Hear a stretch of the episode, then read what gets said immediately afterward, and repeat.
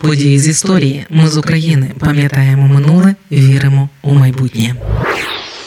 Якщо говорять про відомих українців, то про нього точно згадують. Людина, яка збирала історію України по крупинках, 29 вересня 1866 року народився Михайло Грушевський, історик, політик, а ще як його часто називають, перший український президент. Але це не так.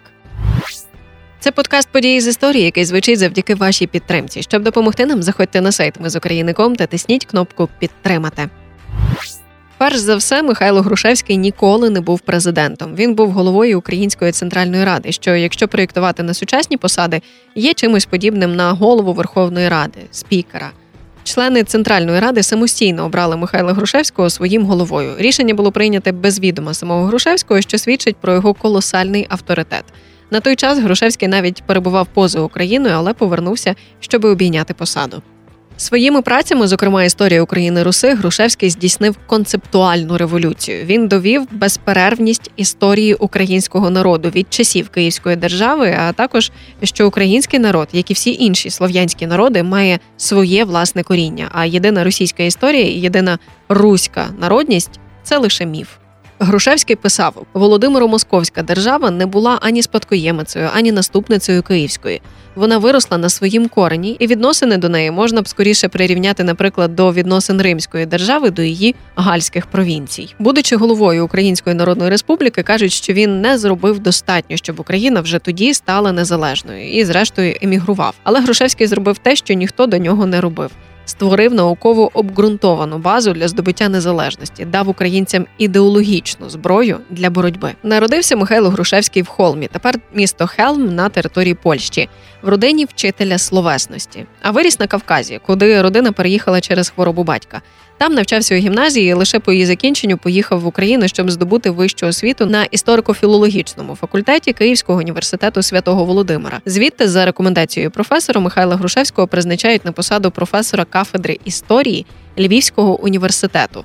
Це було 1894 року, тобто у 28 років Грушевський вже став професором. У Львові Грушевський прочитав першу лекцію з давньої історії руси. Зал університету ледь умістив усіх охочих послухати молодого історика. Відтоді, протягом 20 років, Грушевський викладав історію України у Львівському університеті. 1914 року Грушевського заарештували жандарми за нібито причетність його до створення легіону українських січових стрільців. У 1915 році його відправили у заслання. Згодом дозволили переїхати до Казані, де він зміг продовжувати наукову роботу, а потім до Москви. Після повалення російського царя у 1917 році в Україні почала формуватися Центральна Рада, і Грушевського, як уже згадували, призначили його головою. Уже за кілька місяців Грушевський брав участь у проголошенні першого універсалу УЦР. А вже 7 листопада цього ж року Українська Центральна Рада під головуванням Грушевського третім універсалом проголосила Українську Народну Республіку. До речі, саме його пропозицією було зробити гербом Української Народної Республіки тризуб. Вже потім, рятуючись від переслідувань більшовицького режиму, Михайло Грушевський змушений був емігрувати.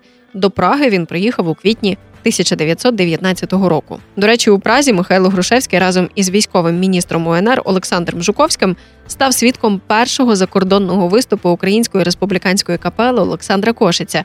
Це та капела, яка вперше заспівала світові Щедрика Леонтовича. У 1924 році Грушевський повернувся до Києва. Працював професором історії у Київському державному університеті, був обраний академіком Всеукраїнської академії наук, керівником історико-філологічного відділу. Деякі історики називають Грушевського дещо ідеалізованим у підручниках історії. Мовляв, це політик, що не вірив у спроможність України бути незалежною, бо повне унезалежнення України допускав лише у тому випадку, коли не вдасться домогтися автономії. За переконаннями кажуть, він співпрацював з совєтами і вірив у совєтський соціалізм. Та й, взагалі, сам Грушевський визнавав у своїх спогадах, щоб проголосити незалежність УНР від Росії, його змусила лише агресія більшовиків. Але, хоч як кажуть, Грушевський і не був талановитим політиком, він був геніальним істориком, який написав понад дві тисячі праць.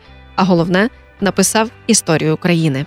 Ми з України важливо знати історію і розповідати історії. Найважливіше, що ми повинні дати нашим дітям, це коріння і крила.